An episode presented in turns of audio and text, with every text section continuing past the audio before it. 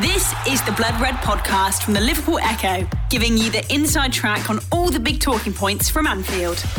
Hello and welcome to this week's Liverpool.com podcast. And it is award season. And whilst the bulk of Europe's awards are being won by Alberto Moreno and Villarreal, I should say, um, we are going to deep dive into Liverpool's own seasonal awards. I'm joined, I'm Dan Morgan, I'm joined by Guy Clark and by Joel Rabinowitz. And gentlemen, I hope you're well. And like I say, we're gonna we're gonna have a look into Liverpool's awards from the 2020-2021 season uh, and the odyssey of such. But first of all, guys, I just want to touch on United's defeat in the Europa League final last night. It was a strange encounter, a strange affair. What did you make of the performance and, and ultimately the, the win for Villarreal? I, I, thought you were going to say you wanted to touch on it. How funny was it? Let's all laugh. no, uh, it, it, it I mean, we're getting there. Yeah, exactly. No, it was uh, it was a weird one. There was so much expectation and pressure on them. Personally, um, watching Arsenal fall apart in the Europa League final a couple of years ago under Unai Emery, and that really being the beginning of the end. I, I don't really want to come out inside the first minute of the podcast with a massive shout, but I think what four semi-finals they've fallen at the hurdle now.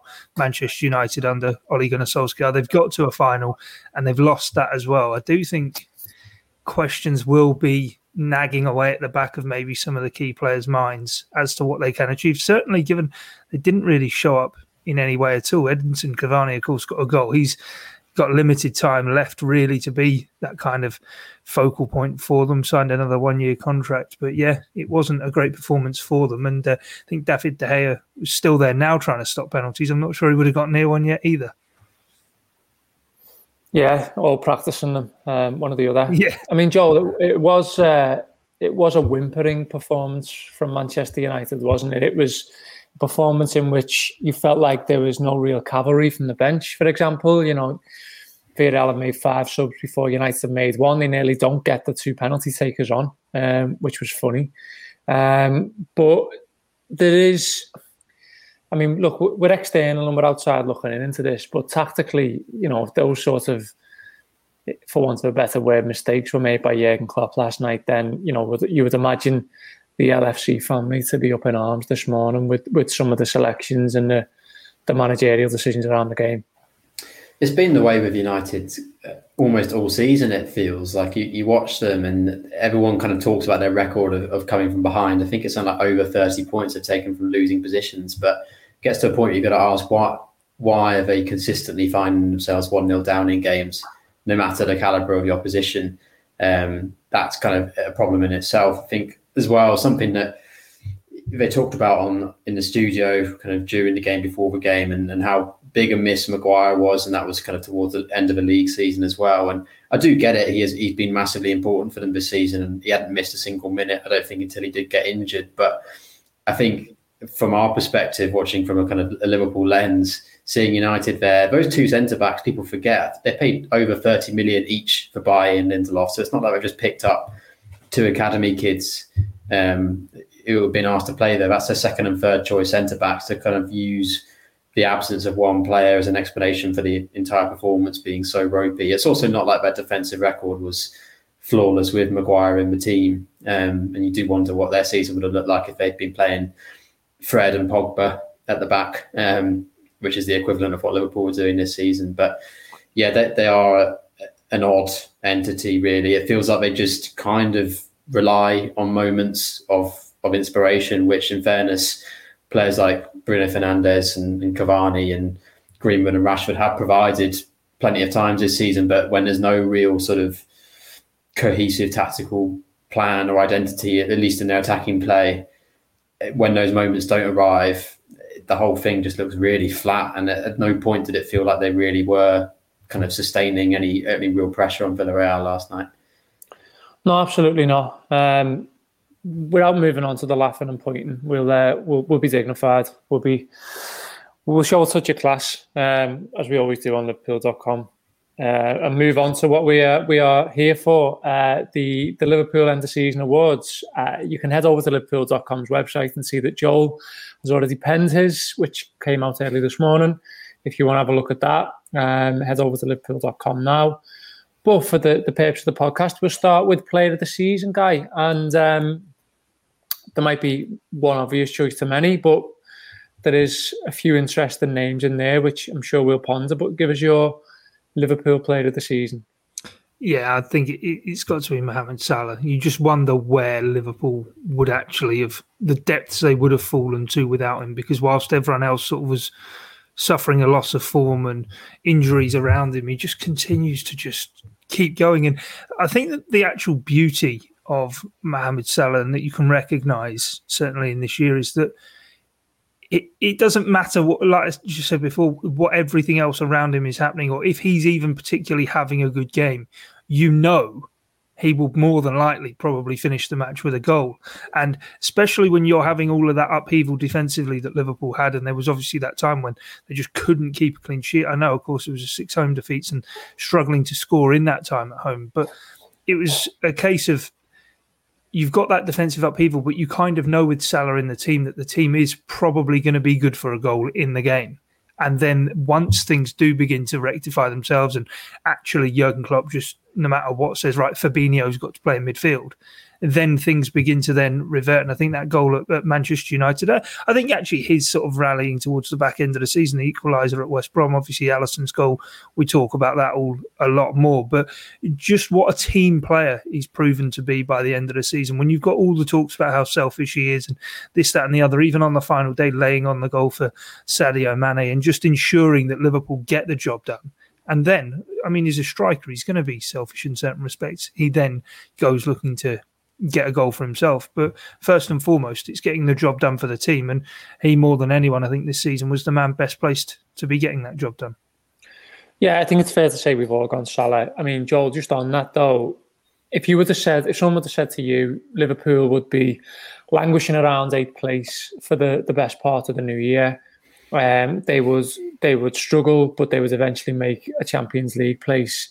All in all, it'd be a really difficult season they will be guaranteed some la- lazy stereotypes around.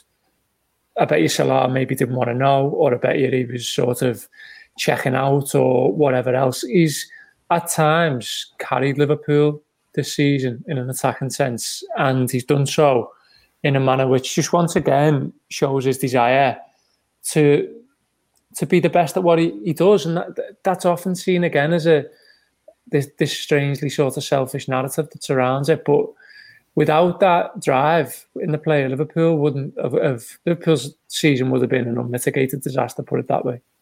Yeah, he puts out that tweet in. I think it's February or, or January time. I can't remember quite after which defeat it was because there were just so many of them. But it was after one of those dreadful results where he he posted something saying that as a team we won't let this season just peter out into nothingness. We'll kind of push all the way to the end. And you hear players say stuff like that, but he, tell like he really meant it in his performances. You know, the celebration when he scores against United at the end. I know they're already three two up, and his goal makes it four two. But that was a celebration of a guy who was absolutely desperate to get Liverpool back into the Champions League. And just to go back on like looking at his season overall, I mean, it's not the fact that he's only maintained his level; he's actually improved his output on the previous two seasons, which. Considering Liverpool won a Champions League and a, a league title in that time, and what we had to put up with this year. To, to score 31 i think it was 23 last season 27 the season before that. So it's the second best out of his four seasons at the club. It's just unbelievable. And i think some of the the finishes um, guy referenced the equaliser at west brom which i think was a bit of an overlooked goal really because obviously what happens at the end everyone talks about Alisson, but he is Salah gives Liverpool the platform to go on and eventually win the game. And it's, it's an unbelievable instinctive finish, and he's he's done loads of them this season. First game against Leeds, um, he, raffles that one into the top corner. Um, it just drops to him in the box against Villa. I know, obviously, the seven two, but his his um, his first goal in that game was a similar kind. The goal in the derby at Goodison. Newcastle um, at home was a really good goal. Newcastle at home again. They're just like split second finishes where it just drops to him in a box, and before a defender can react, he's he's kind of added that to his game. I feel. Um, I think that's probably why you've seen him actually up his numbers this season compared to the last two. Because yeah, even when Liverpool haven't been kind of flowing so much as an attacking force, all it takes is, is a little ricochet to drop in his direction. He's just he's so cold and ruthless in those moments. And yeah, for me, I, don't have to think very long about player of the season. I, I would put Fabinho in the conversation as well. I think his kind of return to the midfield has has been one of the biggest factors in, in terms of getting him over the line in the end. But I think, yeah, you, you can't look beyond Salah for this one. Guy, just interestingly, from your point of view, what type of player do you see Mohamed Salah becoming? There's a lot of emphasis on his pace. It Doesn't look like he's slowing down. He's got tremendous core strength. Um, but obviously, we've seen this season that injuries can hit anyone. So, in terms of his sort of evolution as a as a footballer and at Liverpool, which is what you know, I guess we all want. What what do you see him becoming as a player? I think he just continues to be what he is, and that's just a pure out and out talisman, isn't it? I mean, I think I think the feeling probably by the end of last season was probably it was two forwards that Liverpool had in Mane and Salah, and that they were kind of beginning to get towards being certainly on an equal footing. What one couldn't do, the other certainly could. You think Mane and the aerial prowess he has that Salah maybe doesn't quite have, but Salah more kind of um, with those kind of finishes and those instinctive ones that Joel mentioned before. But I, I just think he just continues to be the man for Liverpool, the go-to man. And the thing on the selfish narrative and the, the selfish point, I think needs to just be completely blown out the water because it wasn't all too long ago against Chelsea that he was subbed off just after the hour mark. His agent put that tweet out. He's got what two years left on his contract, Salah. At that yeah. point, after that game, I think fourth of um, March that game was. I think I'm, I'm, right in saying Liverpool after that game were down in seventh place and were really beginning that slide out of the top four places. Now, two years left on his contract, putting up the numbers he's putting up in a team that's faltering. If he was selfish, he could have just gone, not for me, this. I'm going to force the hand and I can get a move because I'm an elite player. I mean, look at a player like Eden Hazard, for example, during his time at Chelsea. He would go between having a brilliant season and then not so brilliant season. And when the time came around for him to want to move to Real Madrid, he just made it happen. Salah could have very easily this year, we could have been talking about Liverpool finishing sixth, Salah still scoring 20 Premier League goals and getting himself a move, albeit we are in a difficult financial climate. Still get a move. It's Mohamed Salah. He's one of the top five forwards on the planet. Someone's definitely going to take him. They'd make sure they found the money to do it. So I think he's. He, I think in terms of going forward, that is what he is. He's the talisman. He is the man that Liverpool continue to turn to. The Blood Red Podcast from the Liverpool Echo. Goal of the season, Joel. Give us your choice. I was, I was deliberating between a few here. Um, at the end, I went with Alisson. I just felt like I had to pick it um, because yeah, all the context around it, the fact that no goalkeeper, I don't think has ever scored a header in the Premier League. Definitely not a 95th minute winning header, and definitely not in the context when it's basically saving Liverpool's season and keeping their European hopes alive. Um, so and it's a great all, header, and it's an unbelievable what header. That's the thing as well. If, if Van Dijk scores that, he's, he's counting that as one of the best goals of his career. It's the technique.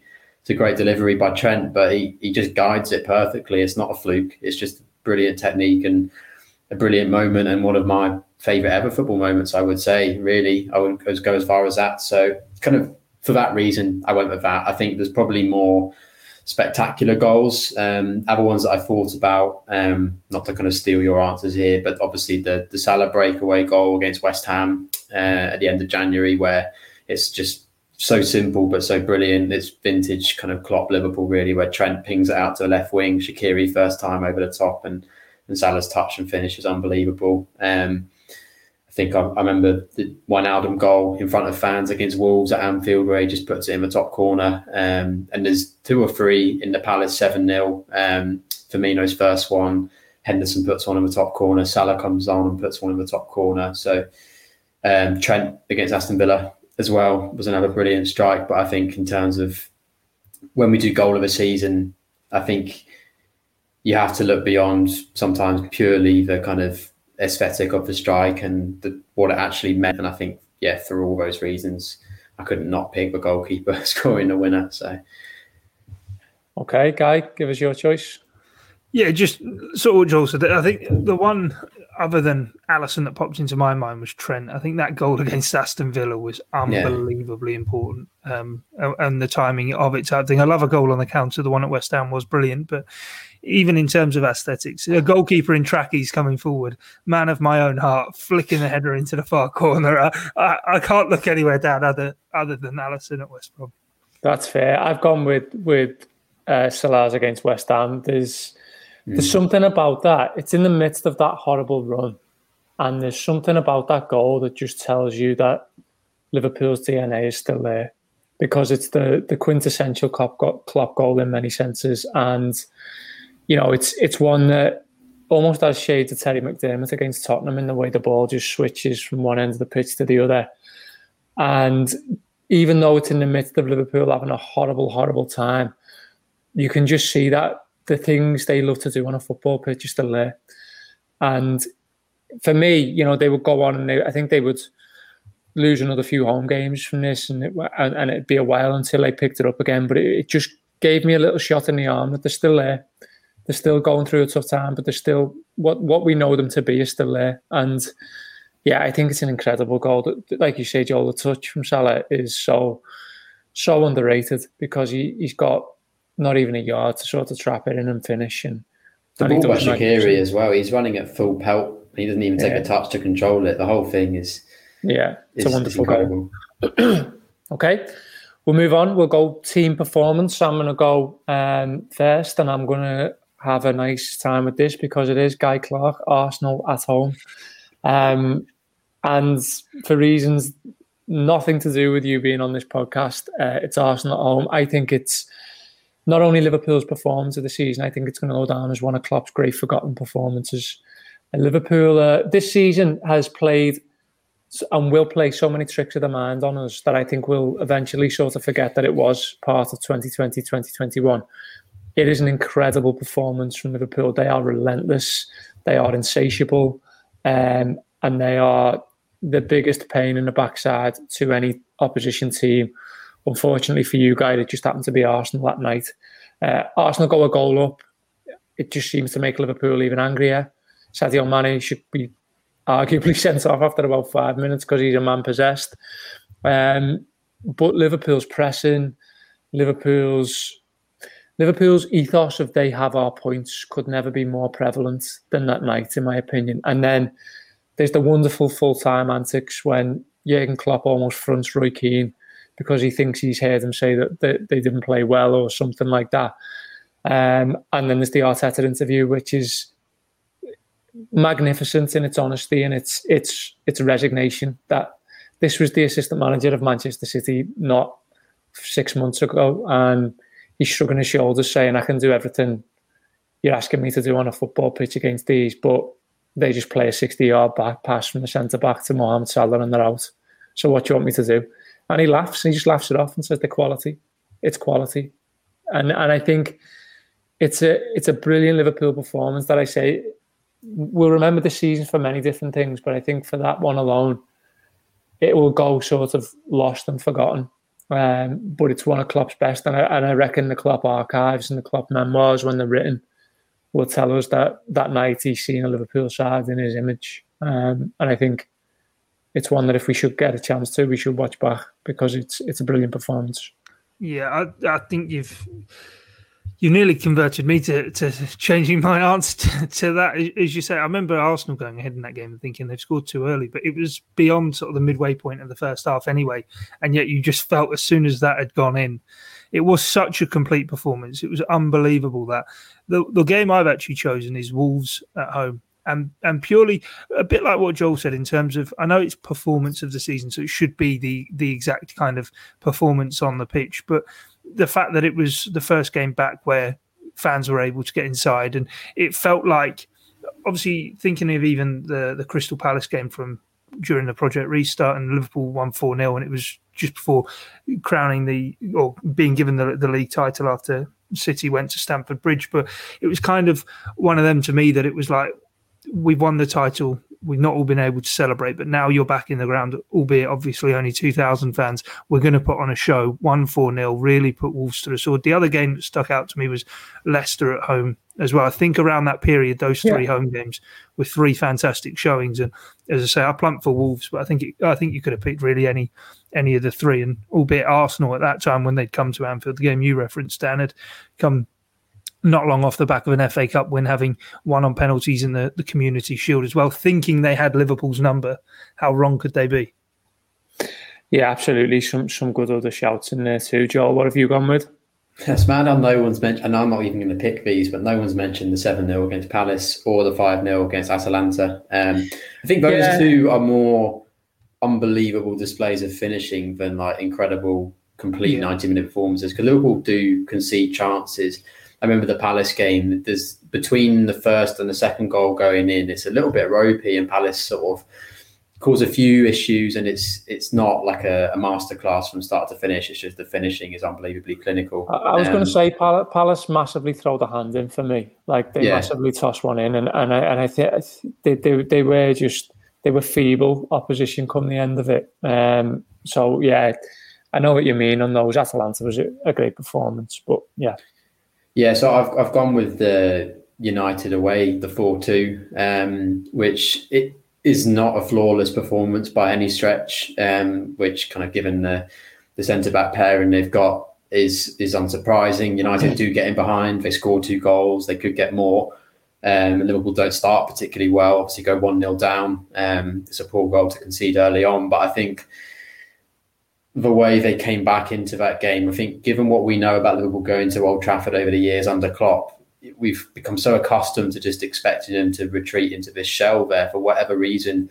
Even when they've had brilliant teams in the last few seasons, it just feels like no matter how good they are in terms of form going into it, they just don't perform at Old Trafford. And I know the fans are not there, so it, completely changes the kind of complexion of it. But it still was a real hoodoo, one of the last real kind of big achievements, I suppose, that Klopp hadn't managed um, in his, his Liverpool tenure. And to go there needing to win. The pressure was completely on. Um, I think I probably speak for quite a lot of Liverpool people saying I the reason I didn't think they would get top four in the end is because I saw that fixture in the run in and knowing that they had to basically take all the points from the last few games.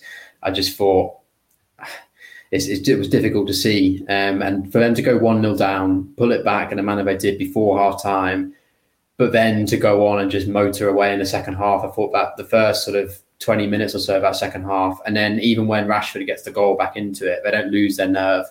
They just control the game and they're so much a better team. And I think that that night really was the first time. I know they had other kind of good victories this calendar year. We've referenced the West Ham game, they beat Tottenham away. There's a few other ones in between, but that was the first real kind of it felt like watching Liverpool again, the Liverpool that you recognise. It was almost a little bit like a throwback I felt to the sort of 17, 18, yeah, we know that we're going to be a little bit open at the back and we will concede chances, but we're so much better than you on the ball, creating chances, scoring goals. And yeah, for Firmino to get a couple, given the kind of criticism he's come in for fairly, I think this season, it was just, it was huge.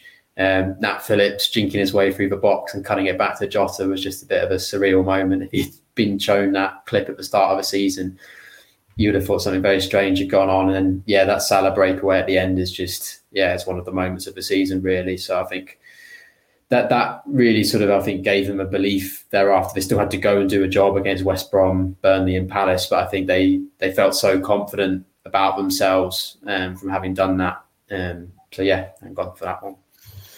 Yeah, a team missing its first choice centre back, struggling. Who knew? The Blood Red podcast from the Liverpool Echo. Biggest surprise of the season. This doesn't have to be player related. It can be absolutely anything. Uh, Joel, what have you gone with? Um, well, I went with Jota. Uh, I was considering Nat Phillips. I think he's the, the, obvious one most people go for, but I think it's easy knowing what we know now about how Jota's performed to kind of go, oh yeah, he's he's just a great player. But I think go back to when he signed, I was excited. It was obviously straight off the back of the Thiago news, and it wasn't a player we'd been linked with really at all. It just came completely out of the blue, and I was pleased with it because obviously we all wanted Liverpool to sign another attacker, and I'd seen what Jota had done at Wolves and liked the look of him, but I always saw him as a player who maybe for the first season, maybe sort of 15 to 20 starts, all competitions, mostly comes off the bench, is a bit of an impact player, um, maybe gets somewhere between sort of seven to 10 goals in all competitions, and then maybe kicks on in year two or year three. And that's kind of what my expectation was. I think he got seven league goals in his previous season at Wolves. Um, he'd scored a few more in the Europa League, but by no means did I expect him to just come in and explode in the manner he did. And I think obviously that knee injury that he gets in that that dead rubber against Midtjylland is so unfortunate because at that point he's right up there alongside Salah and Fabinho in Liverpool's sort of player of the season competition. He really is that good. Um, and you look at his kind of minutes per goal ratio at that point, he's well on course to smash through, let alone 20, sort of 25 goals in his first season. Um, and he kind of well and truly broken up the template front three, which had been so established for so long. And I think most of us now will go into next season saying he needs to be starting the vast majority of games when he's fit. Um, and obviously, real shame that he gets injured again and misses out um, in those last few games. Um, but he still makes some important contributions when he comes back in the second half of the season. I think the brace off the bench against Arsenal. Sorry, guy, but big goals. Um, obviously gets the equaliser at Old Trafford, and yeah, he's he's just been such a breath of fresh air, really, for me. Do you think it works tactically, Joel, when the, the, you've seen the four of them together? I mean, do you think it can work if they all stay fit going into next season? It, I'm still yet to be convinced by it. Uh, uh, some games, the City away game, I think, weirdly, even though Liverpool end up drawing it, is probably the first half hour at least.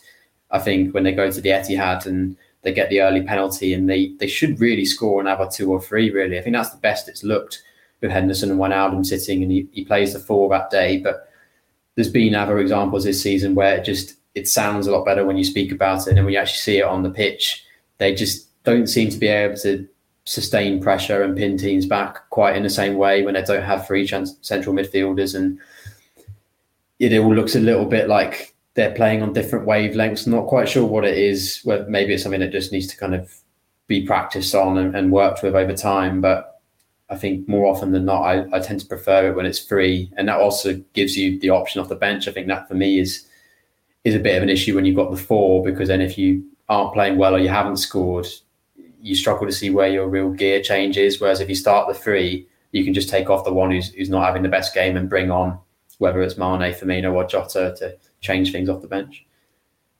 Okay, Guy, your biggest surprise of this season? Um, where to start? Uh, there's so many, uh, so many shocks through the course of the season, season like any other. But um, I was going to say, or one of the, one of the ones I think we have to mention is losing seven two at Villa Park. I don't think anyone would have foreseen that coming in a million years. A goalkeeper scoring. Um, another one for me, though, I'm going to choose Ben Davies signing for Liverpool from Preston North End just because of the the actual journey I've seen sort of Ben Davies take as a as a footballer. Some may or may not know. I do a bit of commentary on the side and cover Preston North End, and I've seen Ben Davies go from being a young player at Preston North End, go out on loan to Fleetwood, develop there, then come back to Preston. His contract was set to sort of finish at the end of the season anyway, and it all looked as though he was probably going to move on to maybe another Premier League side or Celtic. Obviously, have been spoken about as well that they were very much in the conversation. And I remember their last game before he'd moved, they played Sheffield Wednesday away. They'd lost 1 0. And then on the Sunday, just beginning to see the news coming through, Ben Davies is signing for Liverpool and thinking, Preston's where I live as well. Um, In laws are big Preston fans as well. And just thinking, crikey, all of a sudden, Liverpool are taking this lad and he's going to get the chance and the opportunity to play for Liverpool, which obviously hasn't happened thus yet. We'll have to wait and see. But I think in terms of actually biggest shock factor and biggest surprise, yeah, I think that that is that is actually for me the, the biggest surprise. So you've watched them go on this journey, um, yep. go through all these different parts, and now you can't watch him at all. Um, exactly, something like that. Yeah. I mean, there have been some rumours this week that he's set to stay at Liverpool. Do you think it's just the case that they've given this season to bed in and, and get used to the, the requirements, try and step up a level in terms of fitness, get used to better players? Yeah, I'd like to think so. I mean, it's with all due respect again, if someone or players like Nat Phillips going from Stuttgart in Bundesliga two to step up to play for, for Liverpool and Rhys Williams from Kidderminster Harriers to, to Liverpool, it's not an inhumane thing that is unable to be achieved. Preston obviously defend and play a lot different to Liverpool. But yeah, I, I would like to think that he will get given an opportunity somewhere down the line, whether it be in League Cup games or, or what. But because for Liverpool, there's a decent asset there, a 25 year old left footed centre back who's homegrown. I mean, they aren't the cheapest players to get on the market, and Liverpool got one for half a million pounds. Um, it might be sneered at the fact that he hasn't played or featured at all or been had someone like Rhys Williams picked ahead of him on the bench before, but uh, before big games and, and, whatnot, and he's had a few injuries. But I would like to think that somewhere down the line, because he, he, I'm not going to go back on what I've seen over a number of years. I think he's a, a very good player who was ready for the Premier League, one of the best defenders in the Championship. And you see players like Adam Webster, Dan Burn, Ben White, all of these guys who have gone through James Tarkowski playing in the, the Championship to step up. I see no reason why he, he wouldn't be able to. He posted on uh, Instagram this morning some pictures saying that he'd like completed his rehab on his calf, which kind of I know they've been a little bit vague about him having some injuries, but maybe there's more of a serious issue that perhaps explains why he hasn't even been make, making the match day squad for a while. But they just kind of haven't really been that public about, I suppose. Yeah, all very interesting. I, I have gone with a player. I've gone with Curtis Jones. Um, I think his development has probably gone a little bit under the radar due to the, the chaos of, of this season. But I just remember sort of watching Curtis in the, the Merseyside Derby FA Cup win last season. And although he scores that goal, just thinking tactically for a Liverpool midfielder, he, he, he wasn't where he needed to be a lot of the time. And I had, I had concerns about him. And I think his his stature and his presence on a football field this season has been has been astronomical, to be honest. I think he looks at home in Champions League games. I think he's someone who doesn't necessarily um, look a million miles off some of Wijnaldum's best traits in terms of how he can keep the ball, how he can recycle for Liverpool.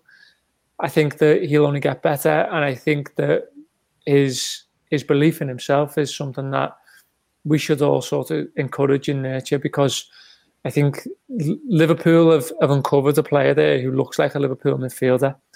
And it's taken me a little bit by surprise. But the thing I remember saying to Ollie in a video after a, a game this season, I think it might have been the Ajax game in which Liverpool won, that if Curtis Jones was knocking around for Barcelona now, everyone would be saying, Who's this kid? He's worth 50 million. Um, and I think that already there's some people starting to sort of on his back a little bit on, on, on online social media, which is no surprise really. But you know, the fact that he isn't sort of box to box, busting his lungs out, um, and flying here, there, and everywhere over the pitch is it's not necessarily what Liverpool wants. He looks very cultured. He looks very certain of himself on the ball, and I think Liverpool have found a way to sort of get into him what they want, but also found a way to use his best attributes too. So um, I'm really excited by Curtis' development, and I, and I hope it, it keeps it keeps moving in the right direction. Um, we shall move forward. Biggest disappointment of the season, Guy. I'll come to you first. biggest disappointment again. I probably had a catalogue of these. I think it has been fairly wretched, hasn't it? Um, one of the one of the big disappointments I actually had was and it, it, around Alisson's goal, the fact that there were no away fans there, because that would have been right in front of the away end. It's exactly what football's all about the emotion and moments like that. That isn't going to be the moment I go for. Um, a player I'd put forward would be Divock Origi. One goal all season against League One side in the League Cup is absolutely horrendous. But I'm actually going to go for, and I know it might be a bit controversial, I'm going to go for the title defence. And I don't mean in terms of where Liverpool then went to with the injuries and the fact that they couldn't defend the title because it's completely understandable. But I think in terms of from the beginning of the season, just like you mentioned the Arsenal game and everything like that, the fact that, circumstance meant that this side couldn't put up a, a, realistic and proper defense of their title that they'd fought so hard to win over a number of seasons that then due to well, due to an accident and freak in terms of the injury to Van Dijk, but poor officiating even within that game in the Merseyside derby, that Everton um, weren't reduced to, to 10 men at that point. Then you don't know if the injury to Thiago happens. He might then bed into the team a lot quicker and Liverpool find their way. You, I mean, there's so many variables around it all, but for me, yeah, I'm, I'm, I'm going to sort of stick my, my neck on the line and say the title defence was the disappointment for me.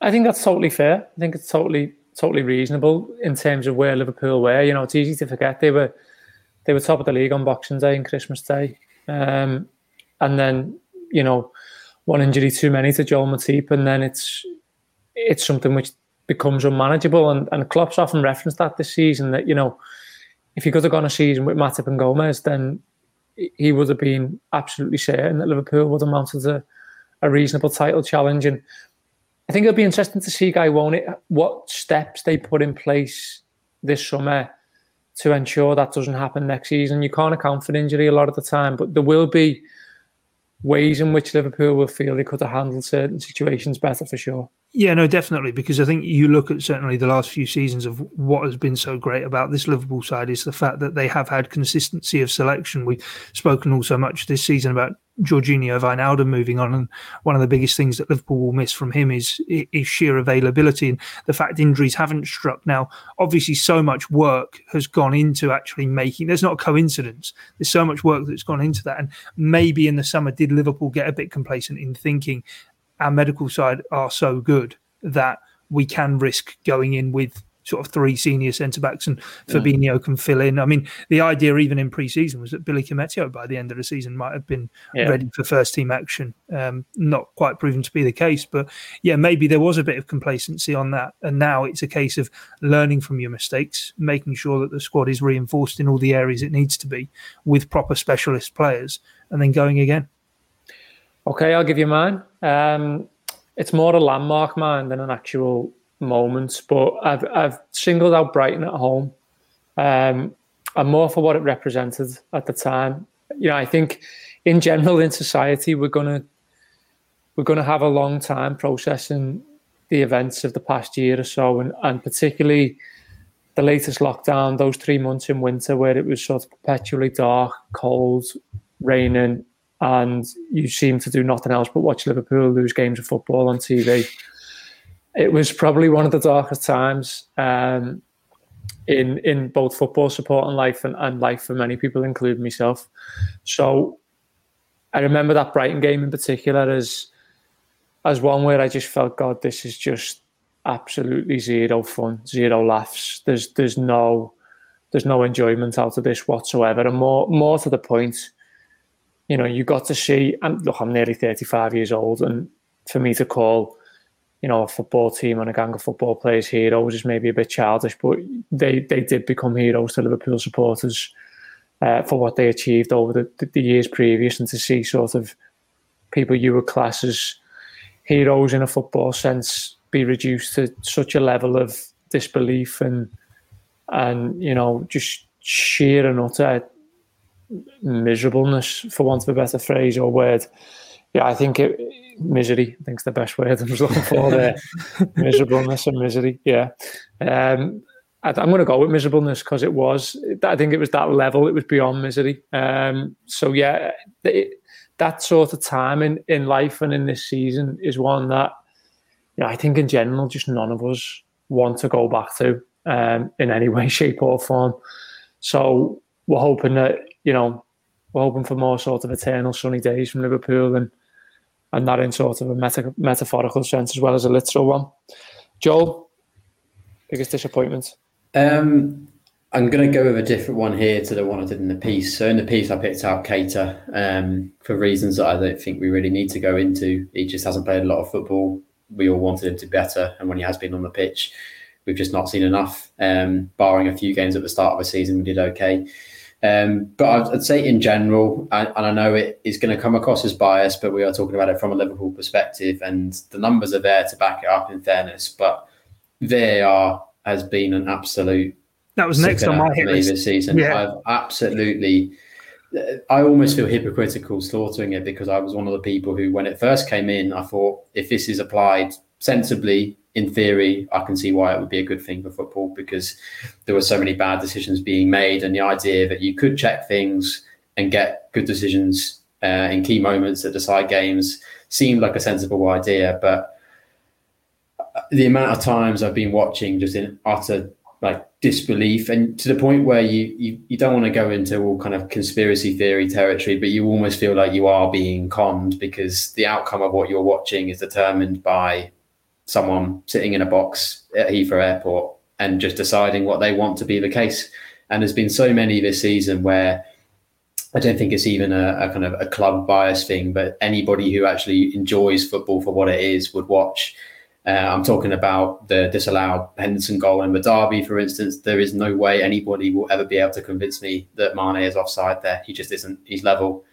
Um, there's the one where Fabinho tackles a Sheffield United player and wins the ball outside the box. So there are two things that you need to do to concede a penalty. He doesn't do. and they decide decide to bring it back in. The Brighton one with the Danny Welbeck, where not a single Brighton player appeals for a foul. The thing that came back into my consciousness the other day watching the yeah. um, Chelsea Leicester game when Timo Werner threw himself in front of Youri Tielemans and got kicked. And I thought, oh well, we saw one of those at the Amex earlier in the season. That's going to be a penalty. and then it wasn't given. Yeah, yeah, and then it wasn't, and I was like, oh, "What's going on there?" Like, yeah, it's the inconsistency as well because you just see uh, decisions being made in different games in, by completely different parameters. And the thing is, this isn't just a against Liverpool thing. I think they did come out by far worse in terms of overturned decisions against. I think they got 13 against them this season, which is just unbelievable, really. But there are ones where it has gone in their favour. Um, obviously, the West Brom equaliser get disallowed. You could say harshly so. Um, there was a Werner goal at Anfield, which was another one of those just ridiculous borderline offsides, which just should be a goal. Um, but yeah, so many of them. I mean, I think back to that brilliant Salah goal against Spurs away, where okay, they go on and win the game, but you get disallowed for a handball by Firmino about 20 seconds earlier in the passage of play, with the ball diverted onto his arm by Eric Dier's arm. Things like that. Um, was it the Aston Villa game where Firmino scores and it's given offside because Jota? Yeah. And I, I still look at sure that image. Dash got a touch on it or something. Yeah, and I still look yeah. at that image and they've just, yeah, it really has, and it, it's. I think it's it's a cliche thing to say now, but it is that you you are constantly second guessing everything you see. Um, you know, even for a split second, the Alisson header, I was just like, they're gonna let this happen? Did he not like climb on someone's shoulders, or there was a handball in there, or or someone doing something? I don't know, but I think it it really has sort of when you talk about that period earlier this calendar year we're in lockdown, Liverpool losing every week. The fact that that was just layered on top of every single game, um, yeah, for me was just hard to stomach um, on quite a few occasions. It did rule out an equaliser though for Chelsea in the cup final. So I mean, well, yeah, that was fun. But no, I agree with you. Absolutely horrendous. Well, I was going to offer up a, uh, an honorary Mark Wakefield I'm done with football moment of the season, but I think Joel's covered all bases there. Um, I could so, go yeah, on. We there were, are more, but oh, there's, there's tons more. Yeah, yeah, that's. We not, chose um, a cheery note as well to finish the awards as well, didn't we? Disappointment. Everyone's everyone's finishing this on a downer now. Liverpool finished uh, third in the Premier League somehow. There's the cheery note. Yeah. Um, huge thank you to Guy Clark, to Joel Rabinowitz. Look, we've got Champions League football next season. Um, we've hopefully got fans back in stadiums. Hopefully, we've got a little bit more sunshine and light, like I say, and um, and hopefully we've got better days to look forward to. So for now, we'll leave it on that note. Um, take care of yourselves. That's been the Liverpool.com podcast, and we'll see you again soon. You've been listening to the Blood Red podcast from the Liverpool Echo.